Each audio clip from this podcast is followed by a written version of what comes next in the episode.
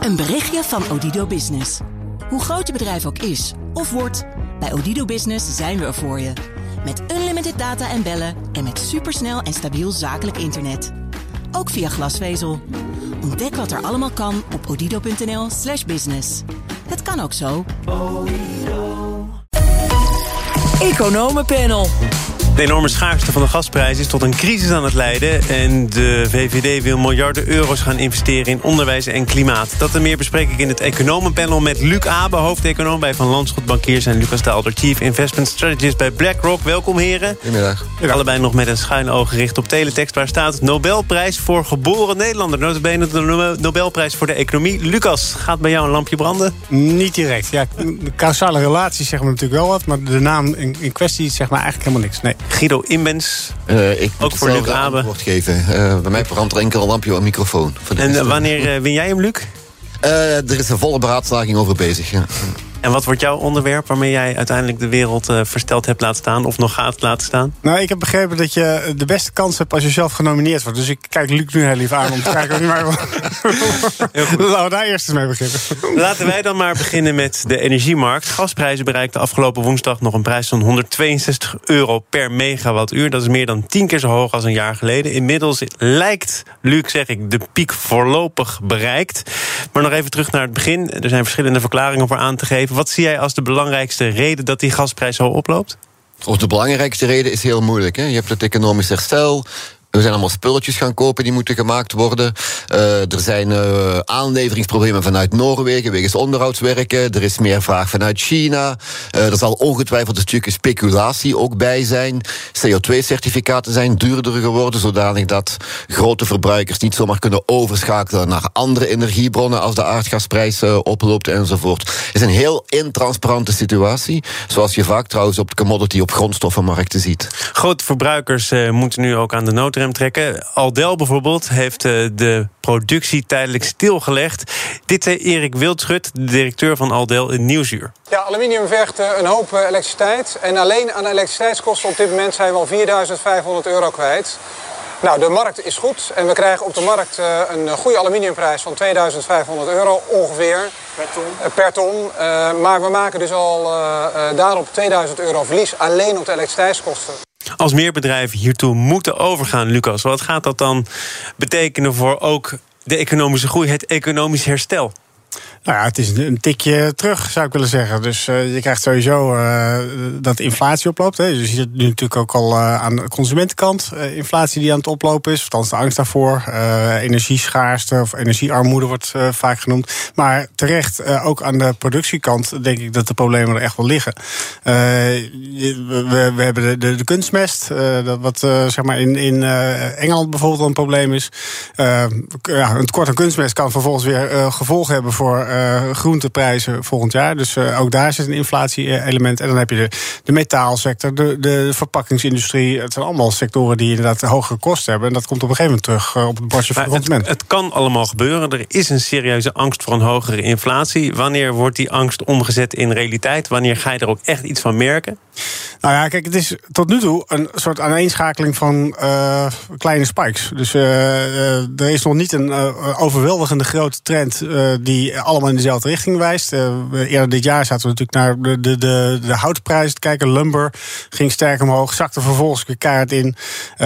je ziet, kijk, de, de, de is natuurlijk uiteindelijk wanneer komt het terug in de lonen. Ja. En dat is denk ik degene die het meest in de gaten moet houden. Tot die tijd ja, kan je zeggen van oké, okay, het zijn allemaal tijdelijke spikes die niet tot een uh, hogere inflatietrend leidt. Deel je deze analyse? Ja, nee, Nobelprijswaardige maar, analyse?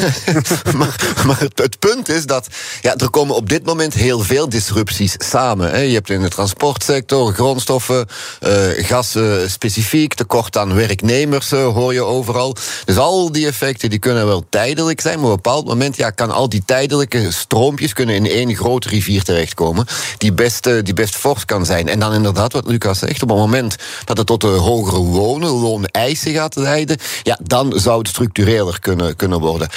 Anderzijds moeten we ook, ja, we moeten, de, de jury is still out. Niet enkel voor de Nobelprijs in de toekomst, maar ook over, over dit verhaal. Ehm, kijk naar die gasprijzen bijvoorbeeld. Als je kijkt naar termijnmarkten, hè, dus wat kost gas in april, mei volgend jaar, ja, dan is er al een heel eind van die huidige prijs af. Ik denk ongeveer de helft. Hè. Dus ja, het, het, het, blijft een stukje, het blijft een stukje afwachten hoe tijdelijk al die tijdelijke wil eigenlijk niet meteen in paniekstand nee. schieten, ook wat betreft die gasprijzen niet. Nee, Nee. En als die lonen omhoog zouden gaan, Klaas Knot heeft daar vanochtend iets over gezegd, over de financiële stabiliteit. Zeg, nou, dat zou kunnen inderdaad, dat de lonen omhoog zouden gaan. En dan is de volgende vraag, hoe erg is dat? Misschien zijn wij in Nederland ook wel heel erg gewend aan hele lage lonen, relatief lage lonen. Het zou helemaal niet zo vreselijk zijn als er iets gebeurt aan die nee, lonen. Het ene, het ene land heeft daar meer ruimte voor dan de andere landen. Hè. Maar als je dan kijkt naar zuidelijke eurozone, die de voorbije 10, 12, 13, 14 jaar er alles aan gedaan hebben om, uh, of heel veel gedaan hebben in ieder geval, hè, om goedkoper te worden. Ja, als dan die lonen weer gaan stijgen en ze zouden daar meer stijgen bijvoorbeeld dan in een land als Nederland, een land als Duitsland, ja, dan krijg je weer heel die eurozone, als we het even binnen die regio houden, heel die eurozone disrupties die dan gaan optreden. Dus dat die lonen wat stijgen, zeker in landen als Duitsland, Nederland, is niet zo erg, misschien zelfs in tegendeel. Hè. Maar als je, het, als je even een stap terugneemt op Europees perspectief, ja, heeft dat potentiële kiemen van weer diezelfde problemen van tien jaar terug. Lucas? Nou ja, kijk, dus als je het hebt over inflatie. Inflatie is natuurlijk een uh, jaar op jaar. Elke, elke keer moet je hogere prijs hebben. Dus inflatie is niet eenmalig een schok van prijs omhoog. Hoe krijg je echt langdurige hogere inflatie, dat is denk ik dat je uh, ziet dat uh, inderdaad de, de arbeidsmarkt krap is, lonen omhoog gaan, dat vervolgens weer doorberekend wordt in de, de prijzen van producten, met als gevolg dat je in een soort van spiraal terechtkomt. En daar ligt natuurlijk een risico. ik denk niet dat we op dit moment op een punt zijn dat we bang hoeven zijn dat we richting de jaren 70 gaan, maar dit is natuurlijk, als je het echt hebt van, goh, wat is nou inflatie en hoe kom je van nou, laten we zeggen, de anderhalf, 1 procent die we de afgelopen tien jaar hebben gezien naar 2 procent. Dan is het door een, uh, ja, een, een loonproces, uh, wat inderdaad ook, ook de onderkant van die inflatie En die 2 procent is wat er wordt nagestreefd. Ja, precies. Daarom. Dus wat dat betreft denk ik eigenlijk, ja, het klinkt allemaal paniekerig op dit moment. er wordt natuurlijk ook heel veel geroepen over stagflatie en, en, en wat iets meer zijn. Maar eigenlijk is dit een beweging waarvan je zegt, nou ja, goed, dit zou eigenlijk niet zo heel erg ongunstig zijn. Eindelijk komen we eens een keertje bij die 2 procent in de buurt. Het wordt, het wordt paniekerig en penibel voor mensen, toch nog even terug naar het ja. onderwerp van die gasprijzen, die dat dan niet meer kunnen betalen. En dan ja. is de volgende vraag: hoe generiek moet je dan optreden? Want het gaat volgens de berekeningen van het Nibud om 500.000 huishoudens, niet allemaal met een aflopend contract. Ja. Dan wordt er al uh, gesproken over het verlagen van de energiebelasting voor iedereen. Ja. Uh, kun je dat toch nog wat specifieker maken? Iets meer uh, maatwerk proberen na te streven? Ik zou zeggen van het liefst wel, zoveel mogelijk. dus we hebben nu een beetje de neiging om alle problemen die we tegenwoordig tegenkomen... gelijk naar de overheid te verwijzen. Dus dat de overheid... Compenseren. Goed, compenseren, ja, zorgen dat het weer gladgestreken wordt en dergelijke. Nou, dat kan ik me heel goed voorstellen dat dat voor bepaalde bevolkingsgroepen inderdaad echt noodzaak is. Hè. Dus de, de armsten die uh, echt in de problemen komen door hogere gas- en olie, uh, nee, stroomrekeningen. Daar moet je denk ik wel iets aan doen. Maar het moet absoluut niet een algemeen fenomeen zijn dat iedereen daar baat bij kan hebben. In het FD stond uh, vandaag, meen ik, een interessante analyse over uh, miljarden die nu gaan naar duurzame projecten, zodat ze kunnen concurreren met de markt. Maar uh, door de markt en die opgelopen gasprijzen redden ze het nu ook wel zonder die subsidie. Dus als je die subsidie nu niet meer gaat besteden aan die duurzame projecten, maar bijvoorbeeld aan de ondersteuning van mensen die het nodig hebben, heb je eigenlijk een win-win situatie, Luc. Ja, duidt op twee, twee dingen. Eén, dat duidt op het gevaar van subsidies. Subsidies worden heel vaak rondgedeeld en rondgestrooid. onder druk van bepaalde belangengroepen ook. En zijn heel vaak goed bedoeld. maar zijn vaak niet de beste manier om beleid te, te voeren. Dat duidt dat aan. En twee, ik ben het eens met wat Lucas zegt. Je kan inderdaad sommige mensen of gezinnen wel wat steun geven. maar wees daar heel subjectief. Nee, we moeten opletten in het algemeen trouwens dat we ja, kijk, zelfs pre-corona zaten we, zaten we al in een beetje een gele hesjesklimaat. Hè, waarbij bepaalde bevolkingsgroepen uh, terecht of onterecht bepaalde uh, ongenoegens lieten, lieten blijken. Dat is met corona, is dat dan de overheidssteun bovenop gekomen. Hè, terecht trouwens op dat moment. Uh, maar we moeten opletten dat we de combinatie van die twee, dat we dat niet al te veel in de toekomst doortrekken. En bij elk probleem naar die overheid gaan kijken. Het, het gaat over op dit moment 50, 60 euro per maand per gezin. De meeste gezinnen kunnen dat betalen. Ik ga toch samen met jullie nog even naar de overheid kijken. BNR Nieuwsradio. Zaken doen. Thomas van Zeil. Het economenpanel is aanwezig. Luc Abe van Van Landschot Bankiers en Lucas Daalder van BlackRock. De VVD liet tijdens de financiële beschouwingen merken... dat ze miljarden euro's willen investeren de komende jaren... in grote thema's als klimaat, defensie, onderwijs en de woningmarkt. Betekent wel dat de staatsschuld nog verder gaat oplopen. En uh, nou begrijp ik wel dat dat uh, gaat om specifieke fondsen... die in het leven worden geroepen. Nog even los van de bestaande begroting. Lucas, is dit interessant om er op die manier even naar te kijken. Wat gebeurt hier nou precies?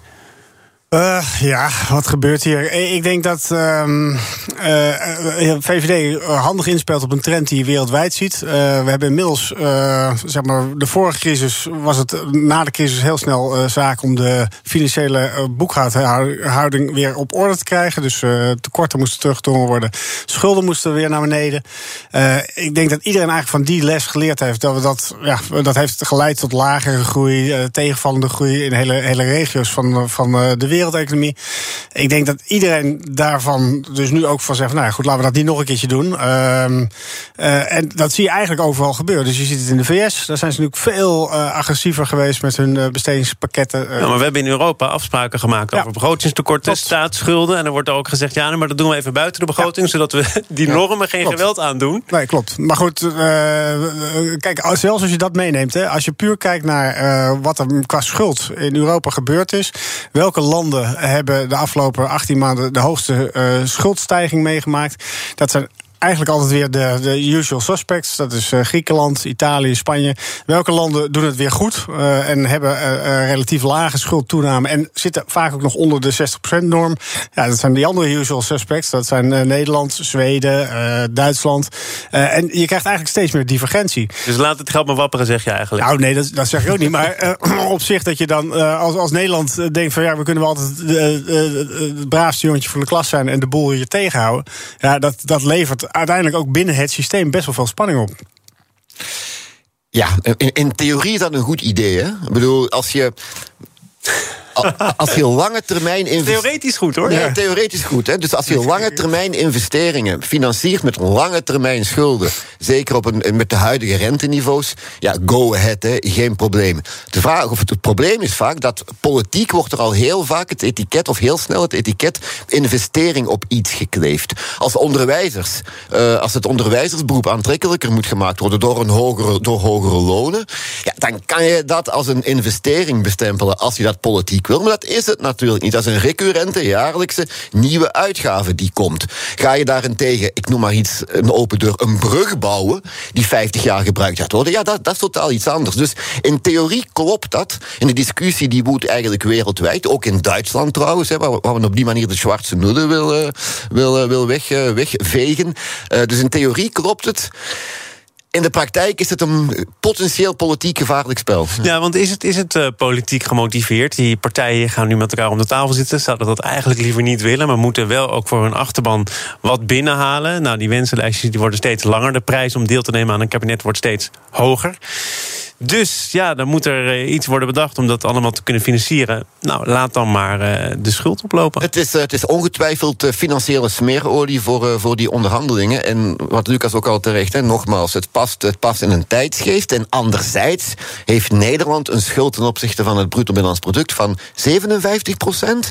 Ja, ja daar, daar mag wel wat bij, als het tenminste productieve investeringen zijn. Ja, maar daar wordt het natuurlijk al een grijs gebied van wat al nee, een investering is. Ja. En wat structureler is. Ja. Uh, daar moet dan weer een commissie voor in het leven worden geroepen, of juist niet. Hoe, hoe, hoe zie jij dat dan voor je? Nou, waar zou je wel moeten investeren en waar niet? Volgens mij hebben we al nog genoeg van die potten van investeringsfondsen die eigenlijk uh, wel voldoende geld hebben, maar uh, niet voldoende projecten. Dus ik weet niet in hoeverre dat in dit geval ook het geval zou moeten zijn.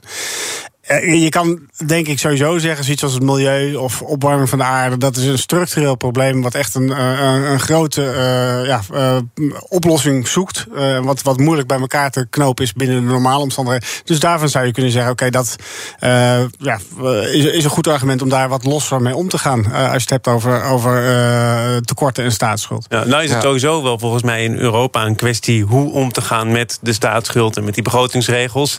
Want misschien ook gezien de rentepolitiek van de afgelopen periode is een andere omgang met schuld wel gewenst?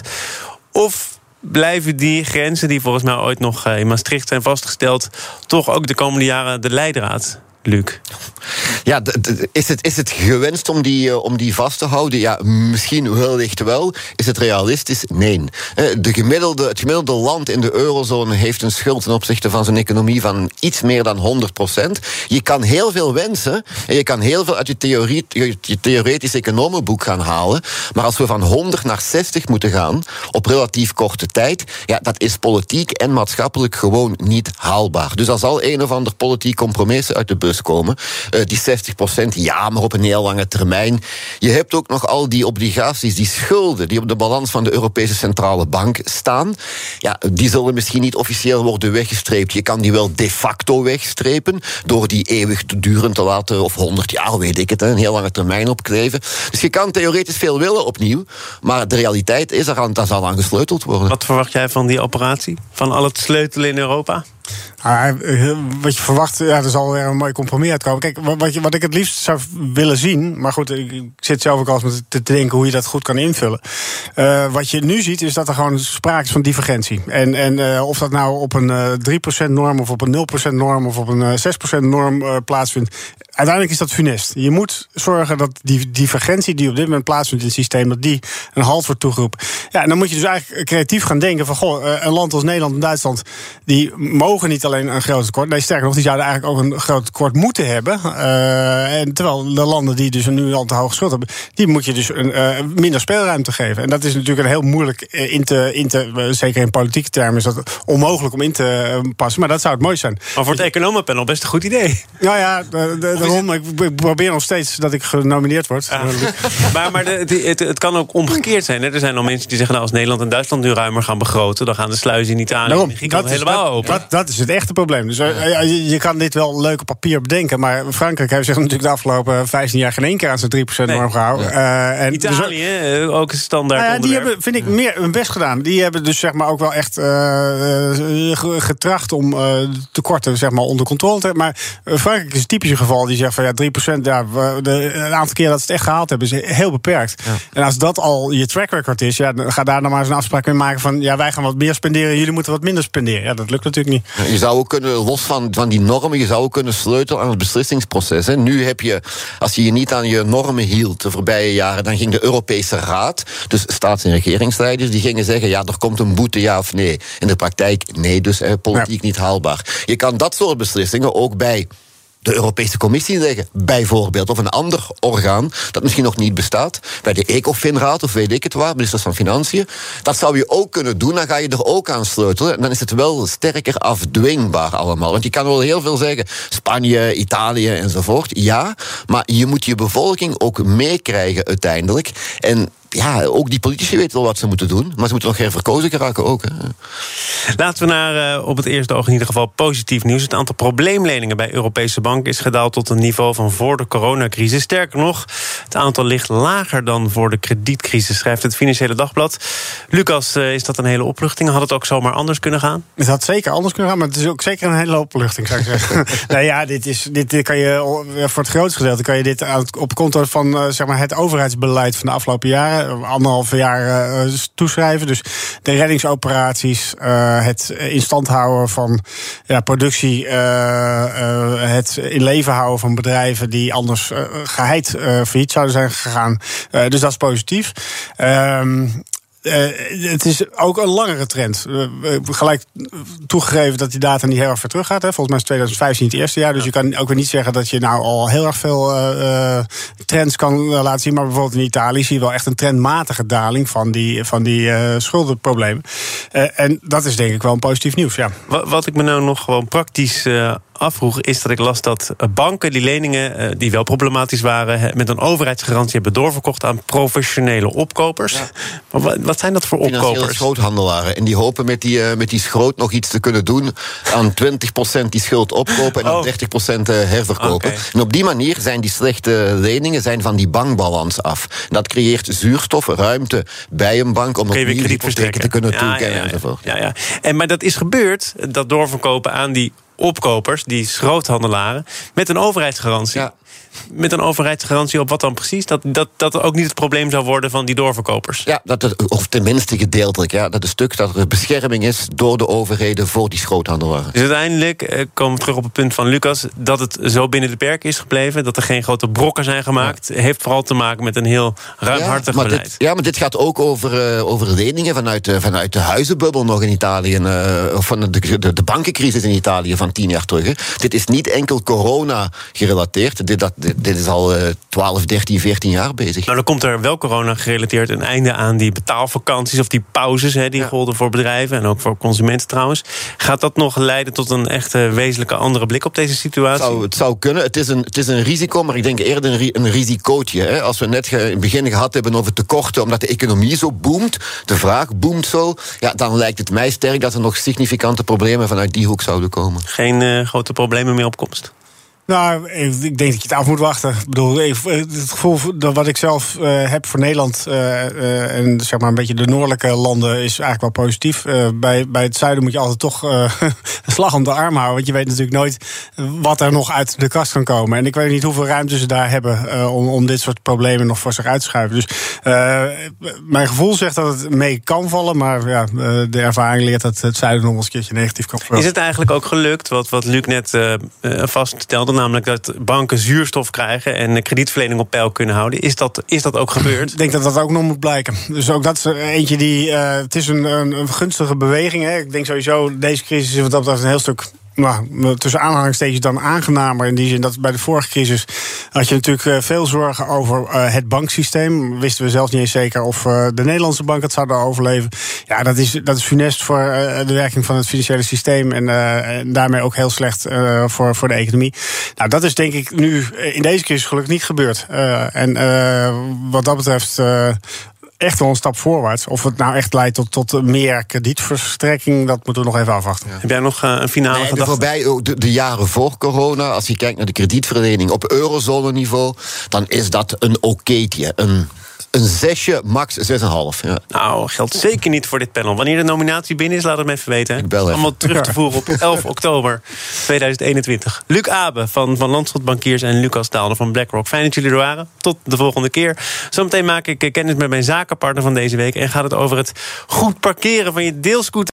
Een berichtje van Odido Business. Hoe groot je bedrijf ook is of wordt... bij Odido Business zijn we er voor je... Met unlimited data en bellen en met supersnel en stabiel zakelijk internet. Ook via glasvezel.